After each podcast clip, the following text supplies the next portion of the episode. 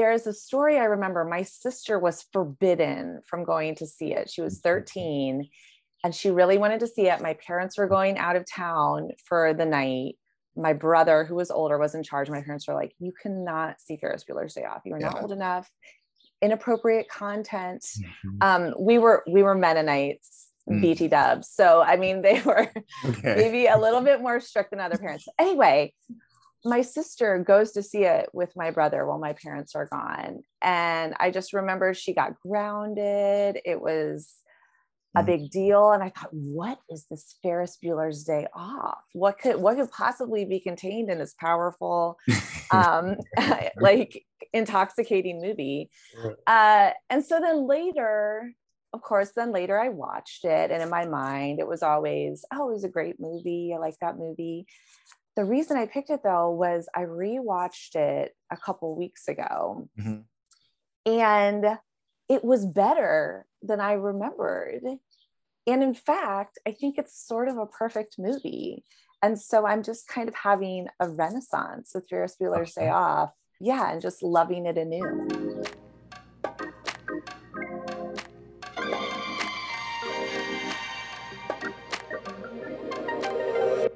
Welcome back to Open Forum. I'm Mychal Denzel Smith. Ferris Bueller is sick. At least he's convinced his parents that he's sick and should stay home from school. His principal, Ed Rooney, knows something is up and is determined to not let Ferris get away with his shenanigans. But with his friend Cameron and girlfriend Sloane in tow, Ferris sets out to outwit Rooney, his parents, and the whole city of Chicago for the most epic skip day ever. This week's film is Ferris Bueller's Day Off, and it was chosen by Rachel Yoder, author of Nightbitch, which is longlisted for the PEN/Hemingway De- Award for Debut Fiction.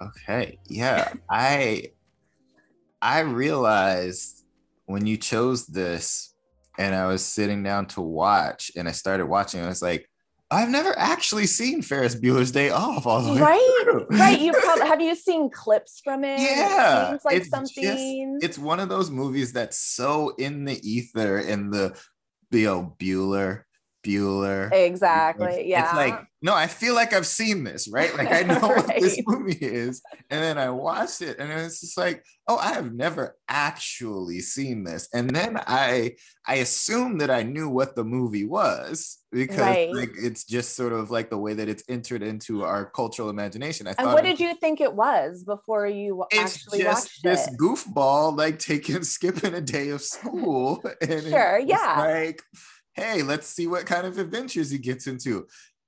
This has so much more gravitas than right it has cameron. Yeah. It has cameron and it had and it has senior year. Yeah. And it has impending adulthood yeah. as, as acted out by the parents. And yeah it's it it right it it's um deceptive. Because you yeah you think Yeah. it's just gonna be like Ferris Bueller being hilarious. And it is. It is definitely. Yeah. But like he has that moment where he's like i just wanted cameron to have this this great day. He's thinking about his future and how they're not going to be like they're not going to see each other past like the summer. They're going off Oh to school like this right. like and it's like oh there's like a real emotion in this. There's a real emotion and it takes you back it took me back to my own high school days of i mean those were really big things that that you could see coming when you were 17 or 18 right that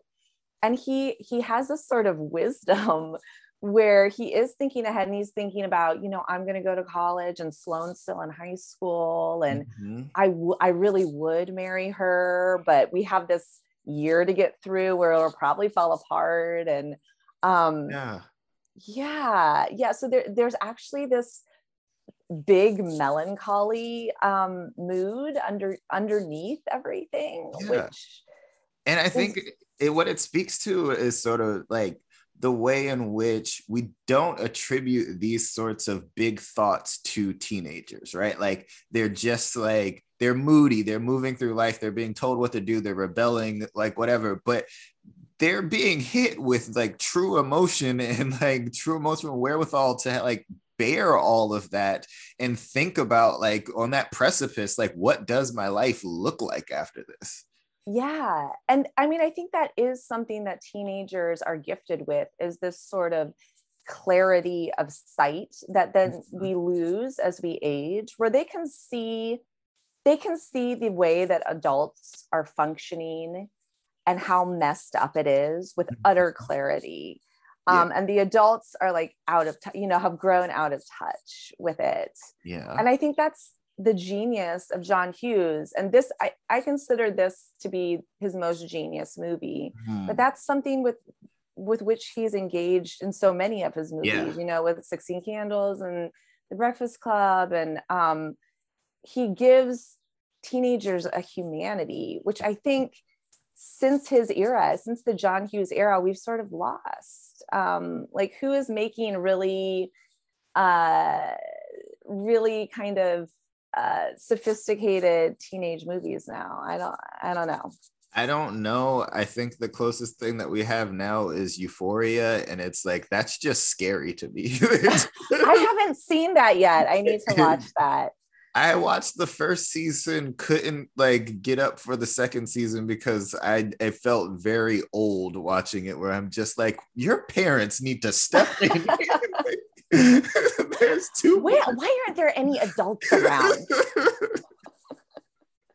which was which was one reaction that I was having while watching Ferris Bueller because it's like it is this fa- it's sort of a fantasy, right? Like you get to skip this day, go traipse around the city and stuff, and it's just like, yeah, this was they had no access to this. Like if I was I I could not get out of school were it not like for an illness that would have sent me to the hospital. That was the only way my mom was allowing me to stay home from school. So there's like this whole fantastical element to me to it where I'm just like, I can't relate to this. Yeah, I mean, well, Ferris is he's an untouchable character. Yeah. You know, he is the golden boy. His parents love love him to a you know ridiculous Mhm. um degree ridiculous and unbelievable degree and i love how absurd it is at the beginning you know when he's acting sick Yeah. it's just completely over the top which then allows the whole rest of the movie um, to spool out from there because he is this sort of untouchable unbelievable character who makes things happen for the people in his wake for the people Yeah. he's bringing along um, and it's just yeah it is unbelievable but i think something else i really liked um, when I was little. And something I liked about John Hughes is that he's a Chicago guy, you know, like he Mhm. bases his movies in Chicago. And I was like, oh, this is a movie for us, for us Midwesterners, you know, like it's not New York, it's not LA. Yeah. It felt very like regional and local in a Mm. way that other movies didn't.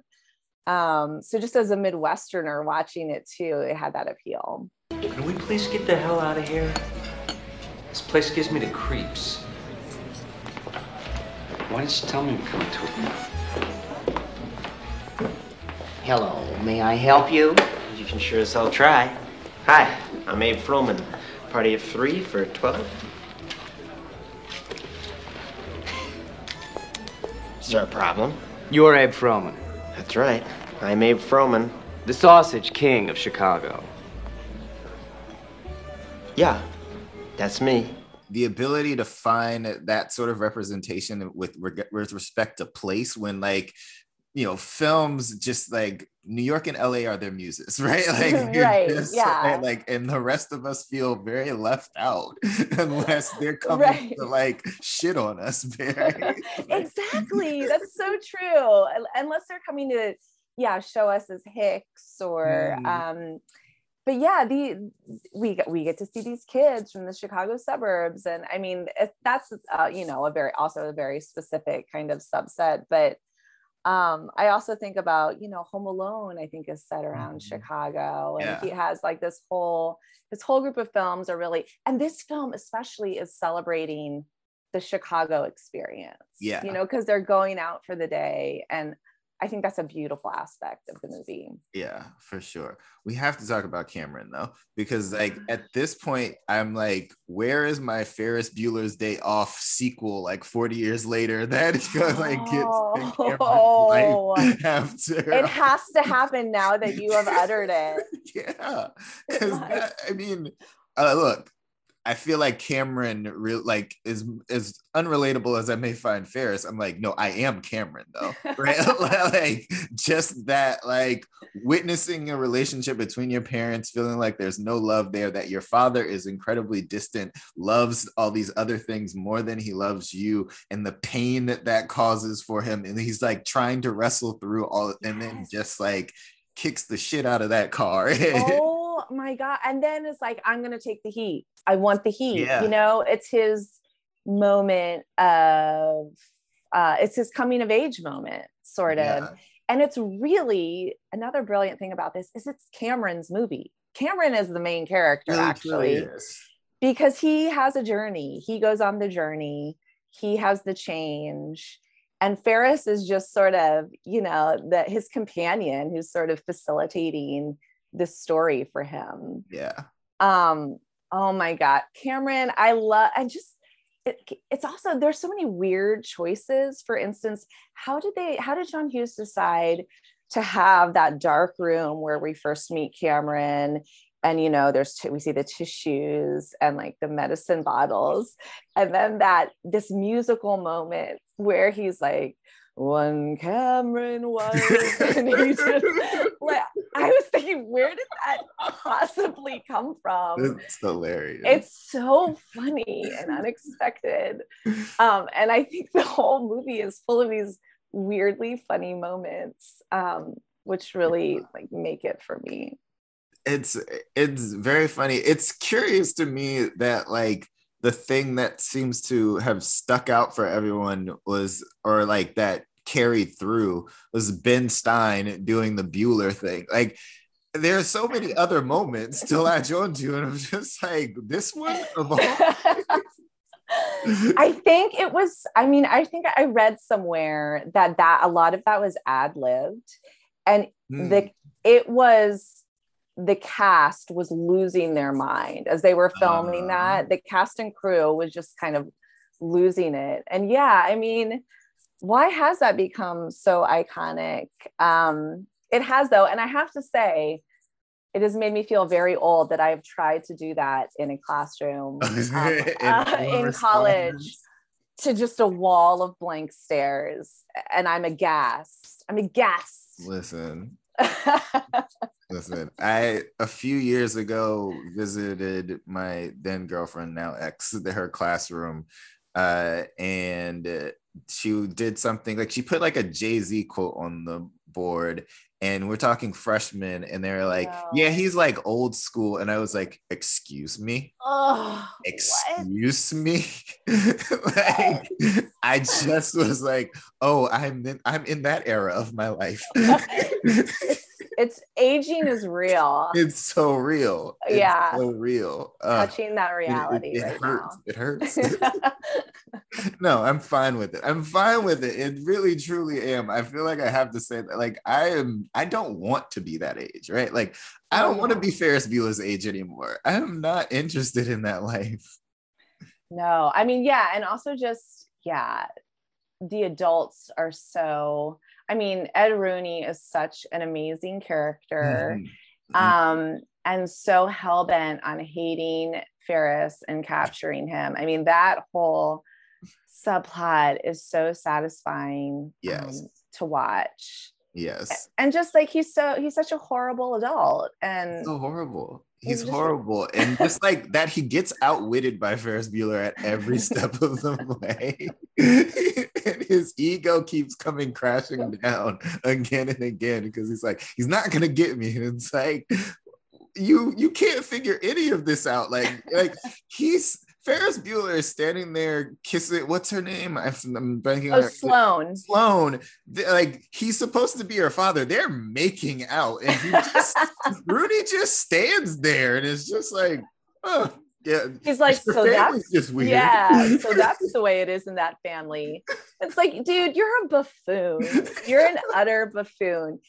I mean, another beautiful part of that whole subplot is how, in the end, there's this reversal, and Ferris's sister Mhm. actually saves him when it comes to Rooney, completely unexpected. Unexpected. But she has just had her own makeout sesh at the police station. So she is flying high. Um, none other than Charlie Sheen. I know. you know, I love her character because she, for me, I I always identified her as my my own sister was Mm. very much like this character, curly hair, too much eye makeup in the eighties, furious constantly at my at our older brother who got away with everything and was allowed to do everything, right? And she's just pure teenage rage and angst. yes. I also, I mean, I love that scene where she freaks out and comes downstairs, uh, and Ed Rooney is in the kitchen, and she goes, "Aha!" and he jumps out, "Aha!" and she does this maniacal scream, and um, like judo kicks him a couple times and then runs upstairs. I mean, that whole sequence I think is hilarious. Her Um, 911 call where she's like, I'm very cute, I'm very vulnerable, and I'm very protective of my body. It- one of the best 911 calls of all time. Yeah. And then she gets, of course, she gets um, fingered for making a phony phone call and has to go Mhm. to the police. But, you know, it's totally unfair. Yeah. Um, but then she meets her uh, kind of, she meets her guru, who's Charlie Sheen at the police station. Guru, I love that. Yeah. Look, this, this is not a phony phone call. There is an intruder, male, Caucasian, possibly armed, certainly weird, in my kitchen. Y- My, my, my name's Bueller. Look, it's real nice that you hope my brother's feeling better, but I'm in danger, okay? I am very cute, I am very alone, and I'm very protective of my body. I do not want it violated or killed, all right? I need help! Speaking in English? Dickhead! it's great. Yeah, no, I, I really like that character because I feel like it's. I mean, it's very. It would be very easy to just make her into just like this.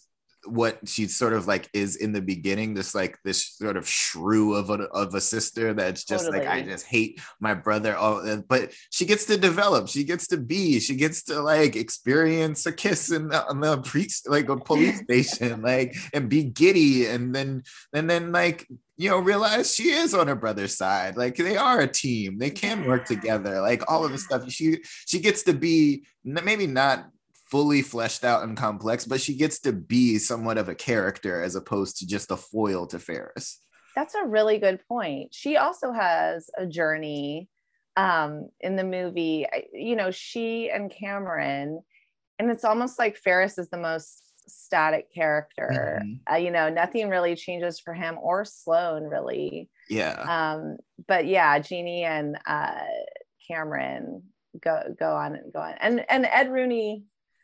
Does Ed Rooney change? I don't think I don't think he learns a lesson. Don't Uh, he didn't learn anything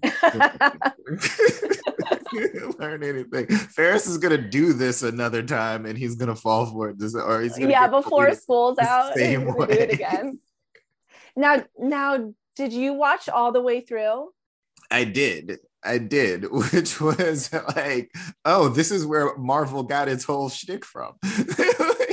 right i feel like this was i mean this was one of the one of those movies that bro- immediately breaks the fourth wall Mhm. um which felt i love that you know when i watched it as a kid. And and even Yeah. as an adult it feels less fresh because you know so many people have done it. But i loved that thing at the end after the credits um especially when i was little. I'm like oh this is so great. Ferris comes back and he speaks directly to us. And Yeah. yeah, And also just the further humiliation of Rooney as we get to the lead up It's to so good. It's excruciating. They just let it slowly play out kind of in real time him getting on the bus and the shoe the shoe the mud. Yeah so great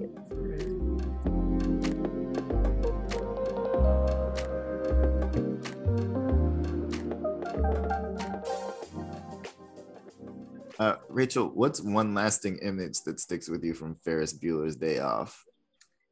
Well, you know, what to choose, what to choose. I would say my favorite sequence um, has to be the museum, uh, where we get this quiet moment. It doesn't. It doesn't have to be in the movie. You know, what is it doing to forward the plot? Yeah. Not really anything. It's just. I guess it is part. It is forwarding Cameron's plot. Mm. Um, so they go to the Art Institute in Chicago. There's no dialogue. There's this beautiful music that's sort of dreamy. I love the image of Ferris and Sloane. They sneak away for their little smoochy time, but it's in front of this beautiful stained glass installation. Um, looks kind of like church. Mm. Uh, and so we have them sort of, you know, kissing in this very um, innocent sort of, you know, image, Mm. innocent and sort of sacred. Meanwhile, Cam is out having his moment with this painting and um, this zooming in on this child Mm. until we get down to the pixels. yeah. Um, and I think it's, I, I just don't experience, I haven't really experienced of late a movie, especially a teen comedy Mm. movie, giving time and space for just a quiet, contemplative moment Yeah. where the character, you know, Cam's by himself and um yeah, it's sort of like the it, it it's sort of analogous for the entire movie. It's sort of this day that's like the calm before the storm of adulthood. Mhm. And then that sequence is sort of the the calm before the storm of the end of the day. Mm. Um yeah. So yeah i just i think it's it's so beautiful and i did i did read somewhere that um at one cut of the film that whole sequence was after the parade and it had different kind of guitar music over it and um screening audiences hated it they didn't get Uh-huh. it um so then they went back and they put it they're like obviously the parade has to be the climax right of of their Mhm. day so they moved it before the parade and got this beautiful new beautiful music Mhm. and audiences were like oh yes we get it this is this is where it goes Oh, I love that. Um, Rachel, thank you so much for joining me. thank you so much for having me super fun